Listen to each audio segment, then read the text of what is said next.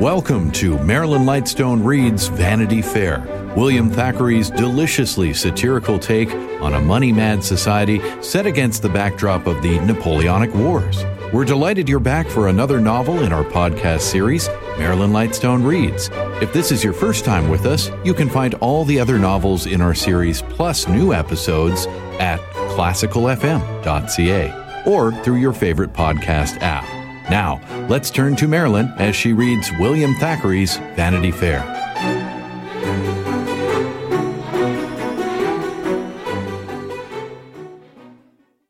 Chapter 15, in which Rebecca's husband appears for a short time. Every reader of a sentimental turn must have been pleased with the scene just described. For what can be prettier than an image of love on his knees before beauty? But when Love heard that awful confession from Beauty, that she was married already, he bounced up from the carpet with fearful exclamations. Married? You're joking! The baronet cried in rage and wonder. You're making fun of me, Becky. Who'd ever marry you without a shilling to your fortune? Married? Married? Rebecca said, in an agony of tears, her voice choking with emotion, her handkerchief up to her eyes, a figure of woe to melt the hardest heart. Oh, oh, dear Sir Pitt, do not think me ungrateful. It is only your generosity that has extorted my secret. Generosity be hanged! Sir Pitt roared out. Who is it? Let me come back with you to the country, sir. Let me watch over you as faithfully as ever. Don't separate me from dear Queen's Crawley. Oh, that feller has left you, has he? The baronet said, beginning, as he fancied, to comprehend. Well, Becky, come back if you like. Come back as governess. You shall have it all your own way. She held out one hand and cried, fit to break her heart. So, the rascal ran off, eh? Never mind, Becky. I'll take care of ye. Oh, sir, I would be proud to go back to Queen's Crawley and care for the children and you as formerly. When I think of what you have just offered me, my heart fills with gratitude. I can't be your wife, sir. Let me, let me be your daughter saying which, Rebecca went down on her knees, and taking Sir Pitt's horny hand between her own soft ones, looked up in his face with exquisite pathos, when the door opened and Miss Crawley sailed in. Mrs. Firkin and Miss Briggs, who happened by chance to be at the parlour door soon after the baronet and Rebecca entered the room, had seen, accidentally, through the keyhole, the old gentleman kneeling before the governess and had heard his proposal. At once Mrs. Firkin and Miss Briggs had streamed up the stairs, rushed into the drawing room where Miss Crawley was reading, and had given her the astounding news that Sir Pitt was proposing to Miss Sharp. Hence Miss Crawley appeared just at this instant. It is the lady kneeling, and not the gentleman, Miss Crawley said scornfully. They told me that you were on your knees, Sir Pitt. Do kneel again, and let me see this pretty couple. I have thanked Sir Pitt Crawley, ma'am, Rebecca said, rising, and have told him that I can never become Lady Crawley. Refused him? Miss Crawley said, more bewildered than ever. Briggs and Firkin at the door were wide-eyed with astonishment. Yes, refused, Rebecca answered tearfully. And am I to understand that you actually proposed to her, Sir Pitt? The old lady asked. Yes, said the baronet. I did. And she refused you? Yes, Sir Pitt said, grinning broadly. It does not seem to break your heart, Miss Crawley remarked. Not a bit, answered Sir Pitt, with a cool good humour which sent Miss Crawley almost mad with bewilderment. That an old gentleman should fall on his knees to a penniless governess and burst out laughing because she refused to marry him. That a penniless governess should refuse a baronet with four thousand a year. These were mysteries which Miss Crawley could not comprehend. I'm glad you think it good sport, brother, she continued, groping wildly through this amazement. Famous! said Sir Pitt. Who'd have thought it? Ah, what a sly little devil, he muttered, chuckling with pleasure. Who'd have thought what? cried Miss Crawley, stamping her foot. Pray, Miss Sharp, don't you think our family good enough for you? When you came in, ma'am, Rebecca said, did I look as if I despised the honour offered to me? Do you think I have no heart? Have you not all loved me and been kind to the poor orphan? Oh, my friends, my benefactors, do you grudge me even gratitude, Miss Crawley? It is too much. My heart is too full. And she sank down in a chair so pathetically that her audience were melted. Whether you marry me or not, you're a good little girl, Becky, and I'm your friend mine, said Sir Pitt. He walked away, greatly to Rebecca's relief, for her secret was not revealed to Miss Crawley. Putting her handkerchief to her eyes, she went up to her room while Briggs and Miss Crawley, in high excitement, remained to discuss the strange event, Firkin dived down into the kitchen and talked of it there. And so impressed was Mrs. Firkin with the news that she wrote that very night to Mrs. Bute Crawley that Sir Pitt has been and proposed for to marry Miss Sharp, wherein she has refused him, to the wonder of all. The two ladies in the dining room wondered long at Sir Pitt's offer and Rebecca's refusal, Briggs very acutely suggesting that Rebecca must have some previous attachment, otherwise no young woman in her senses would ever have turned him down. Well, Becky would have made a good Lady Crawley after all, Miss Crawley remarked, mollified by the girl's refusal. She has brains in plenty, and her manners are excellent now I have formed her. She is a Montmorency, Briggs, and blood is something, though I despise it for my part. Briggs agreed, as usual. As for an attachment, you poor friendless creatures are always having some foolish tendre, Miss Crawley said. You yourself were in love with a writing master. Oh, don't cry, Briggs. It won't bring him to life again. I suppose Becky has been silly and sentimental too. Some apothecary or, or young curate or something of that sort. Poor thing, said Briggs, who was thinking of twenty-four years back, and that young writing master whose lock of yellow hair and letters, beautifully illegible, she cherished in her old desk upstairs. Poor thing, she said. After Rebecca's conduct, Miss Crawley said enthusiastically, we should do something for her. Find out who it is, Briggs. I'll set him up in a shop, or, or speak to my cousin the bishop, and, and we'll have a wedding, Briggs, and you shall be a bridesmaid. Briggs declared that it would be delightful, and went up to Rebecca's bedroom to console her and prattle about the offer and the refusal and its cause, and to find out who was the gentleman that ruled Miss Sharp's heart. Rebecca was very kind and affectionate, responded to Briggs gratefully, confessed there was a secret attachment, a delicious mystery, she might perhaps have told Briggs, but five minutes later Miss Crawley appeared. Her impatience had overcome her. She could not wait for Briggs, but came and ordered her out of the room before asking Rebecca what had brought about Sir Pitt's astonishing offer. Rebecca said she had long had an idea of his liking for her, but, not to mention certain private reasons, Sir Pitt's age, station, and habits were such as to make a marriage quite impossible. Could a woman decently listen to proposals when the funeral of the lover's dead wife had not actually taken place? Oh, nonsense, my dear.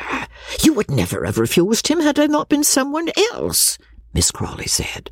Tell me the private reasons. What are the private reasons? Who is it that has touched your heart? Rebecca cast down her eyes. You, you have guessed right, dear lady, she said, with a sweet, faltering voice. You wonder at one so poor and friendless having an attachment, don't you? I wish poverty were a safeguard against it. Oh, my poor dear child, cried Miss Crawley, who was always ready to be sentimental. Is our passion unrequited, then? Are we pining in secret? Oh, dear, tell me all, and let me console you.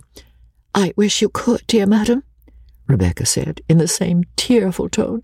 Indeed, I need it and she laid her head upon Miss Crawley's shoulder, and wept so naturally that the old lady embraced her with almost maternal kindness, vowing that she would do everything in her power to help her. And now, who is it, my dear? Is it that pretty Miss Sedley's brother? Oh, don't ask me now, Rebecca said. You shall know all soon, dear, kind Miss Crawley. Oh, dear friend, may I say so? That you may, my child, the old lady replied, kissing her. I can't tell you now, sobbed Rebecca. I am very miserable. But oh, love me always. Promise you will love me always. And this promise was solemnly given by Miss Crawley, who left her, blessing and admiring her as a dear, artless, tender-hearted creature and now Rebecca was left alone to think over the sudden and wonderful events of the day and of what might have been. She felt some very sincere and touching regrets that a piece of marvelous good fortune should have been so near her, and that she was obliged to decline it. In this natural emotion, every properly regulated mind will certainly share. What good mother would not commiserate with her? A penniless girl who might have had four thousand a year. What well bred young person is there in all Vanity Fair who will not feel for her, getting such an honorable offer just when she could not accept it? But who would have dreamed of Lady Crawley dying so soon? She was one of those sickly women that might have lasted ten years, Rebecca thought, in the woes of repentance, and I might have been my lady. Oh, I would have had the townhouse newly furnished and decorated. I would have had the handsomest carriage in London, and a box at the opera, and I would have been presented at court. All this might have been. And now, now, all was doubt and mystery. But Rebecca had too much resolution and energy of character to permit herself much useless sorrow for the past. So she wisely turned her attention towards the future, which was now vastly more important to her, and she surveyed her position and its hopes and chances. In the first place, she was married. That was a great fact she was not so much surprised into revealing it to Sir Pitt as induced by a sudden calculation. It must have been revealed some day, and why not now? How Miss Crawley would bear the news was the great question. Rebecca had misgivings, but she remembered all Miss Crawley had said, her avowed contempt for high birth, her daring liberal opinions, her general romantic nature, her doting attachment to her nephew, and her affection for Rebecca herself. She is so fond of her nephew, Rebecca thought, that she will forgive him anything. She is so used to me that I don't think she could be comfortable without me. When the revelation comes, there will be a scene and hysterics and a great quarrel, and then a reconciliation. At all events, the die was cast. And so Rebecca debated in her mind the best means of giving the news to Miss Crawley, and whether she should face the storm or fly and avoid it until its first fury was blown over. In this state of meditation, she wrote the following letter Dearest friend, the great crisis which we have debated about so often is come. Half my secret is known, and now is the time to reveal the whole mystery. Sir Pitt came to me this morning and made, what do you think? A declaration.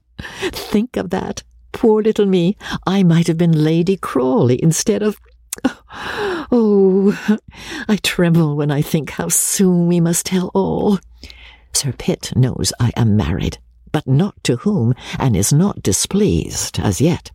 Your aunt is actually angry that I should have refused him, but she is all kindness and graciousness, and says I would have made him a good wife. She will be shaken when she first hears the news, but need we fear anything beyond a momentary anger? I think not. She dotes upon you so, you naughty good for nothing man, that she would pardon you anything. And I believe that she would be miserable without me. Oh, dearest, we shall conquer. You shall leave that odious regiment, quit gaming, racing, and be a good boy. And we shall all live in Park Lane, and ma tante shall leave us all her money. I shall try and walk tomorrow at three in the usual place. If Miss B is with me, you must come to dinner and bring an answer, and put it in the third volume of Porteus's sermons. But at all events, come to your own R. She addressed this to Miss Eliza Stiles at Mr. Barnett's, Sadler, Knightsbridge and I trust my reader perceives that Miss Eliza Stiles wore brass spurs and large curling mustachios, and was indeed no other than Captain Rawdon Crawley. Chapter 16 The Letter on the Pincushion How they were married is of no consequence. What is to stop a captain and a young lady over twenty-one from purchasing a license and marrying at any church? My belief is that one day, when Miss Sharp had gone to pass the morning with her dear friend Miss Amelia Sedley, a lady very like her might have been seen entering a church in the city, along with a gentleman with dyed mustachios, who, after a quarter of an hour, escorted her to the hackney coach in waiting. And who can question the probability of a gentleman marrying anybody? How many of the wise and learned have married their cooks? Were not Achilles and Ajax both in love with their servant maids?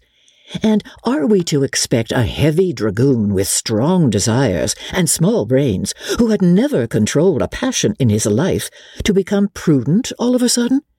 If people only made prudent marriages, what a stop to population there would be! It seems to me that Mr. Rawdon's marriage was one of the most honest actions which we shall record about him in this history, no one will say it is unmanly to be captivated by a woman, or to marry her. And the admiration, the delight, the passion, the wonder, the unbounded confidence, and frantic adoration which, by degrees, this big warrior came to regard little Rebecca, were feelings which ladies, at least, will say did him credit. When she sang, Every note thrilled in his dull soul and tingled through his huge frame. When she spoke, he brought all the force of his brains to listen. If she made jokes, he used to revolve them in his mind and explode over them half an hour afterwards in the street, to the surprise of his comrades. How she sings! How she paints! thought he. How she rode that kicking mare at Queen's Crawley!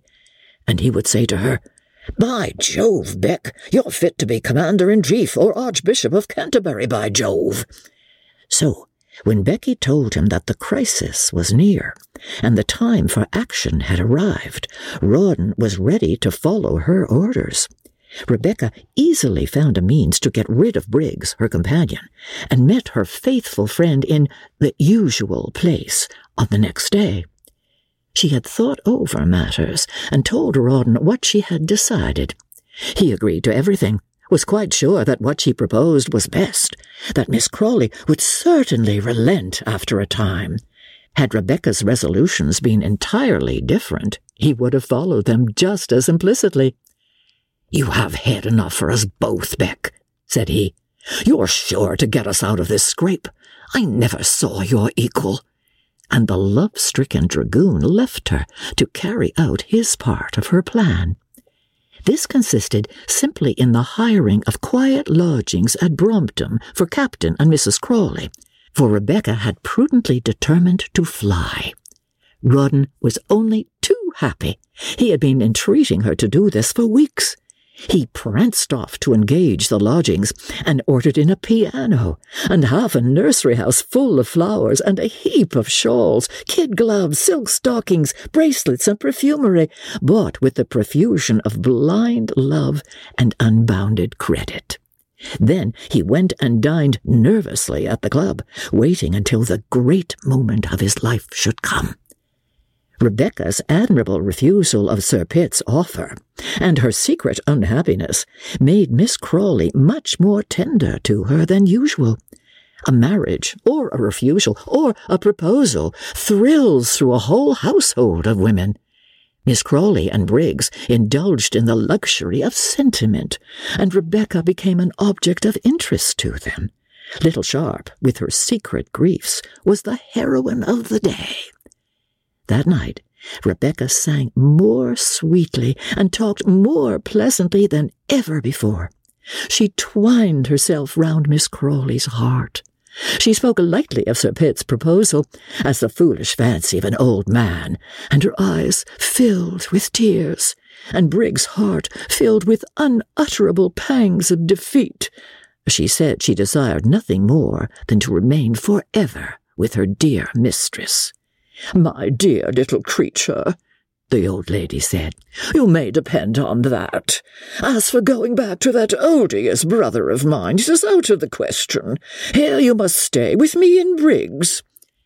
If Rawdon Crawley had been present, instead of at the club nervously drinking claret, the pair might have gone down on their knees before the old spinster, revealed all, and been forgiven in a twinkling but that chance was denied to them, doubtless in order that this story of their consequent wonderful adventures might be written. There was a young maid servant at the Park Lane house, whose duty it was to knock at Miss Sharp's door with a jug of hot water every morning. This girl had a brother in Captain Crawley's troop, and I dare say she was aware of certain arrangements. At any rate, she bought a yellow shawl, a pair of green boots, and a blue hat with three guineas which Rebecca gave her, and no doubt it was for services rendered that Betty Martin was so bribed. On the second morning after Sir Pitt Crawley's offer, this maid knocked at the door of Rebecca's bedchamber.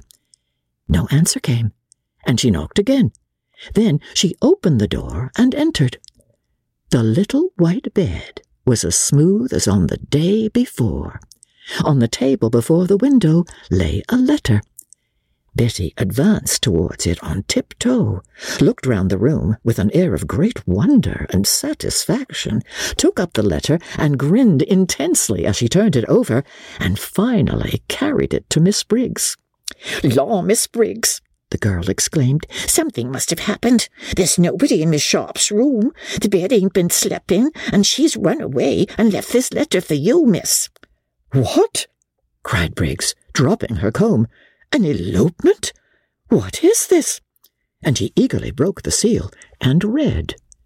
Dear Miss Briggs, your kind heart will pity and excuse me. With tears and prayers, I leave the home where the poor orphan has always met with kindness. I go to my duty, to my husband. Yes, I am married. My husband commands me to seek the humble home which we call ours. Dearest Miss Briggs, break the news as your delicate sympathy will know how to my beloved benefactress. Tell her I shed tears on her dear pillow that I have so often soothed in sickness. Oh, with what joy shall I return to dear Park Lane! How I tremble for the answer which is to seal my fate. When Sir Pitt deigned to offer me his hand, I told him that I was already a wife. Even he forgave me, but my courage failed me when I should have told him all that I could not be his wife, for I was his daughter. I am wedded to the best of men, to Rawdon Crawley. I follow him to our humble home as I would through the world. Oh, my excellent friend, ask Miss Crawley to receive her children with her previous affection. I can say no more. Your grateful Rebecca Crawley. Just as Briggs had finished reading this interesting document, Mrs. Firkin entered the room. Here's Mrs. Bute Crawley just arrived by the mail coach from Hampshire and wants some tea. Will you come down, miss? And to Firkin's surprise, Briggs, in her dressing gown, with curl paper sticking out around her head, sailed down to Mrs. Bute with the letter in her hand.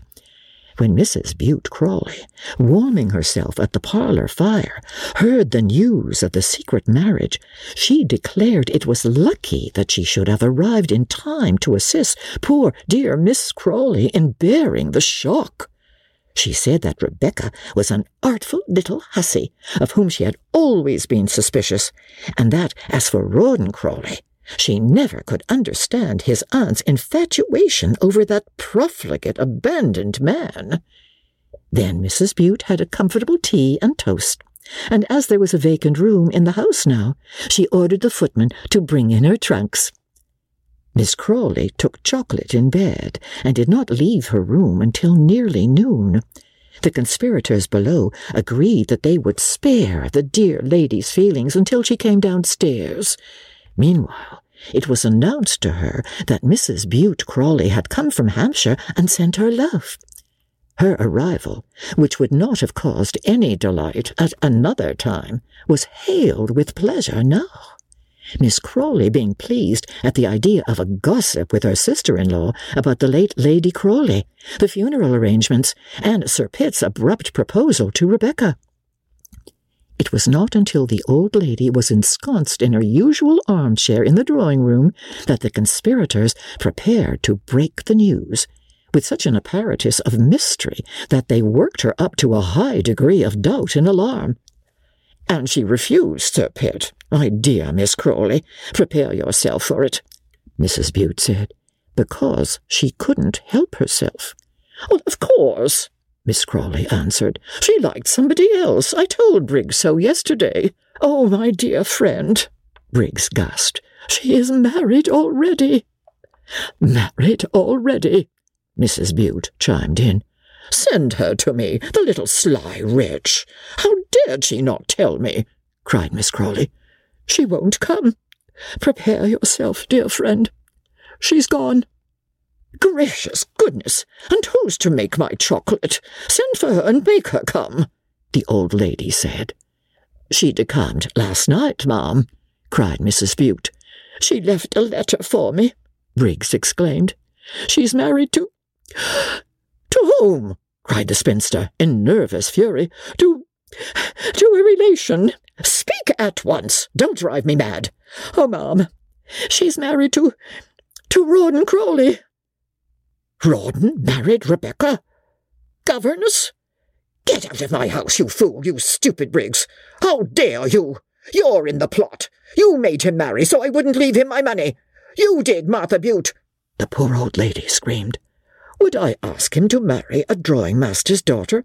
Her mother was a Montmorency, cried the old lady, pulling at the bell. Her mother was an opera girl, said Mrs. Bute. Miss Crawley shrieked and fainted. They were forced to take her back to her bedroom, where she had hysterics. The doctor was sent for. Mrs. Bute took up the post of nurse by her bedside. Her relations ought to be around her, that amiable woman said.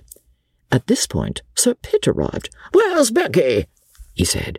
She's coming with me to Queen's Crawley. Have you not heard the astonishing news about her marriage? Briggs asked. What's that to do with me? said Sir Pitt. I know she's married. Tell her to come down. Are you not aware, sir, Miss Briggs said, that she has left our roof, to the dismay of Miss Crawley, who is nearly killed by the news of Captain Rawdon's union with her? When Sir Pitt Crawley heard that Rebecca was married to his son, he broke out in a fury, with language which I shall not repeat, as indeed it sent poor Briggs shuddering out of the room, and with her we will shut the door upon his frenzied figure. Suppose the old lady doesn't come round, Rawdon said to his little wife as they sat together in the snug Brompton lodgings. She had been trying the new piano the new gloves fitted her perfectly. The new shawls became her wonderfully. The new rings glittered on her little hands. Suppose she doesn't come round, eh, Becky? I'll make your fortune, she said, and patted his cheek. You can do anything, he said, kissing the little hand. By Jove, you can. And we'll drive down to the Star and Garter and dine, by Jove. Chapter 17 How Captain Dobbin Bought a Piano. If there is any place in Vanity Fair where satire and sentiment go arm in arm together, it is at one of those public gatherings which are advertised every day on the last page of the Times newspaper, when Mr. Hammerdown auctions off the library, furniture, silver plate, wardrobe, and choice wines of the deceased or bankrupt. Even the most selfish Vanity Fairian must feel some sympathy at these events. My Lord Dives' remains are in the family vault. His gravestone is being inscribed. What guest at Dives' table can pass the familiar house without a sigh? What a number of friends jolly old Dives had, and how nobly he entertained them. He was rather pompous and dull, perhaps, but would not such wine and food make any conversation pleasant? We must get some of his burgundy at any price, the mourners cry. How changed the house is, though. The front is patched over with notices describing the furniture for sale in staring capitals. They have hung a shred of carpet out of an upstairs window. Porters are lounging on the dirty steps. The hall swarms with dingy guests.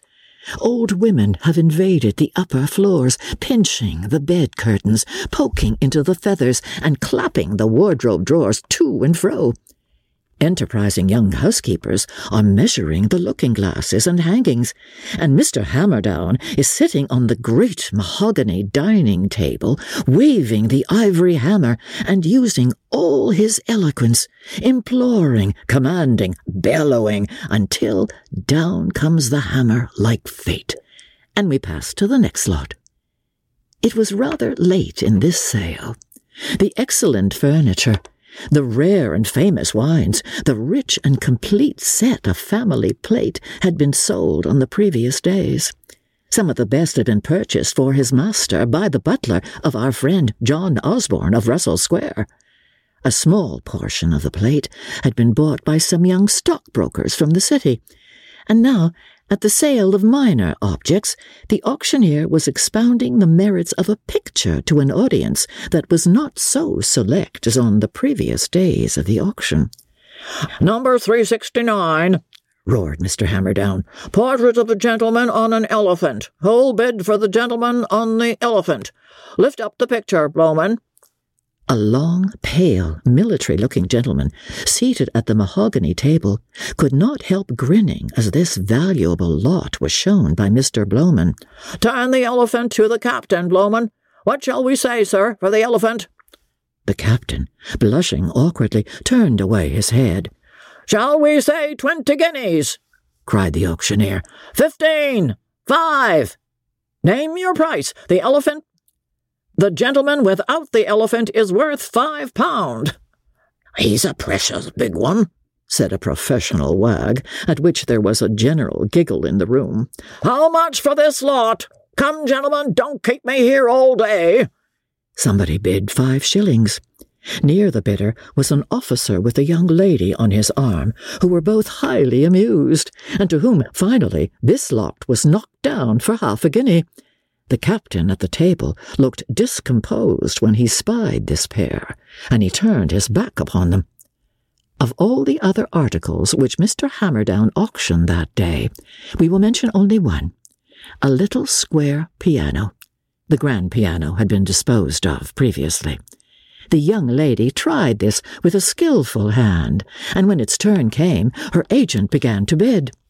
But there was an opposition here the officer at the table. A brisk battle ensued over this little piano, encouraged by Mr. Hammerdown. At last, the elephant purchaser and his lady abandoned the race, and the military captain became the owner of the little square piano. He sat up as if he was relieved, and the unsuccessful competitors caught a glimpse of him. The lady said to her friend, Why, Rawdon, it's Captain Dobbin. Maybe Becky was discontented with the new piano her husband had hired for her, or perhaps its owners had fetched it away as it was not paid for, or perhaps she had a particular attachment for the one which she had just tried to buy, recollecting old days when she used to play upon it in the sitting room of our dear Amelia Sedley. For the sale was at the Sedleys' house in Russell Square. Good old John Sedley was a ruined man. His name had been proclaimed as a defaulter on the stock exchange, and his bankruptcy had followed. Mr. Osborne's butler came to buy some of the famous port wine to transfer to the cellars over the way. As for one dozen silver spoons and forks, three young stockbrokers, Messrs. Dale, Spiggot, and Dale of Threadneedle Street, who had received kindnesses from the old man in better days, sent this little spar out of the wreck with their love to good Mrs. Sedley. Respecting the piano, as it had been Amelia's, and as Captain William Dobbin could no more play it than he could dance on the tightrope, it seems that he did not buy it for his own use. The piano arrived that evening at a small cottage in a street off the Fulham Road, with a romantic name of St. Adelaide Villas. The houses there look like baby houses, the people looking out of the first floor windows must, you would think, have their feet in the parlours below. The shrubs in the little gardens bloom with a perennial display of children's clothing, and little beer pots hang on the railings sunning themselves. Here, in the evenings, you see city clerks padding wearily home. Here it was that Mr. Clapp, Mr. Sedley's clerk, lived and here the good old gentleman hid with his wife and daughter when the crash came. Jos Sedley, when news of the family misfortune reached him, did not come to London, but he wrote and told his mother to ask his agents for any money they needed, so his broken spirited parents had no present poverty to fear. This done, Jos went on at the boarding house at Cheltenham, pretty much as before, he drove his curricle, he drank his claret, he told his Indian stories. His present of money, needful as it was, made little impression on his parents. Yet, on receiving the packet of forks and spoons with the young stockbroker's love, old Mr. Sedley burst out crying like a child. Rebecca had been entirely surprised at the sight of the comfortable old house ransacked by bargainers, its quiet family treasures given up to public plunder. A month after her flight, she had thought of Amelia, and Rawdon had been willing to see George Osborne again. He's a very agreeable acquaintance, Beck. I'd like to sell him another horse, and play a few more games at billiards with him. He'd be useful just now.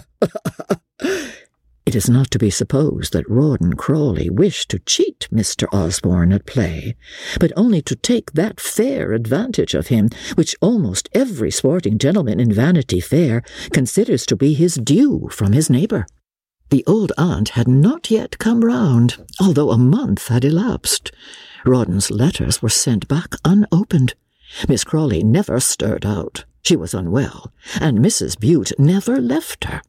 Crawley and his wife both augured evil from the continued presence of Mrs. Bute. Gad, I begin to see now why she was always bringing us together at Queen's Crawley, Rawdon said. But I don't regret it, if you don't. The captain was still in an amorous rapture with his wife, who rewarded him with a kiss, and was indeed gratified by the generous confidence of her husband. If he had but a little more brains, she thought to herself, I might make something of him. But she never let him perceive her opinion. She listened tirelessly to his stories of the stable and the mess, laughed at all his jokes, and showed the greatest interest in his raffish friends. When he came home, she was alert and happy.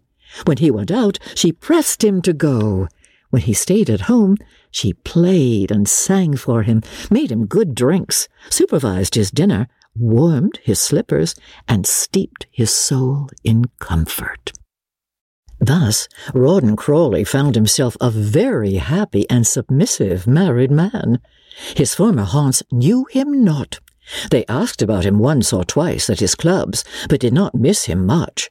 His cheerful wife, his little comfortable lodgings, snug meals, and homely evenings had all the charms of novelty and secrecy. The marriage was not yet declared to the world. His creditors would have come rushing on him if they had known that he was united to a woman without fortune. Becky saw only a few of her husband's male companions, who were all charmed with her. The little dinners, the laughing and chatter and music delighted the soldiers, but her modesty never forsook her for a moment, and Crawley's reputation as a fire-eating warrior was a further defence to his little wife. Rawdon Crawley lived comfortably on credit. He had a large capital of debts, which, laid out judiciously, will carry a man along for many years. Everything was plentiful in his house, but ready money, of which they pretty soon felt the lack. Reading the Gazette one day, and seeing the announcement of Lieutenant G. Osborne to be captain by purchase, Rawdon expressed the willingness to see him again, which ended in the visit to Russell Square and the sale. But when Rawdon and his wife wanted to ask Captain Dobbin about the catastrophe which had befallen the Sedleys, the captain had vanished, and such information as they got was from a stray porter. They're like vultures after a battle, said Becky. Don't know.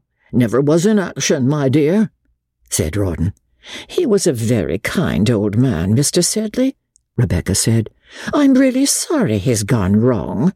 Oh, stockbrokers, bankrupts, used to it, you know, Rawdon replied. I wish we could have afforded some of the plate, his wife continued sentimentally. Five and twenty guineas was monstrously dear for that little piano. It only cost five and thirty when Amelia chose it at Broadwood's. Osborne will cry off now, I suppose. How cut up your pretty little friend will be, eh, Becky?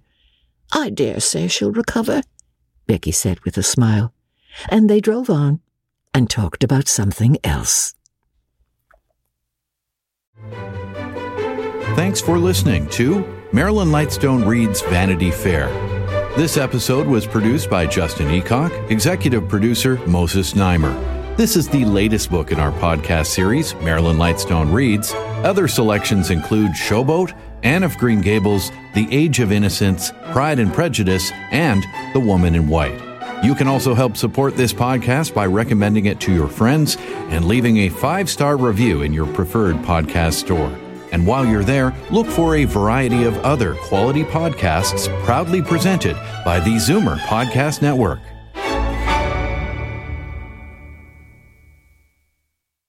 This podcast is proudly produced and presented by the Zoomer Podcast Network, home of great podcasts like Marilyn Lightstone Reads, Idea City on the Air, and The Garden Show.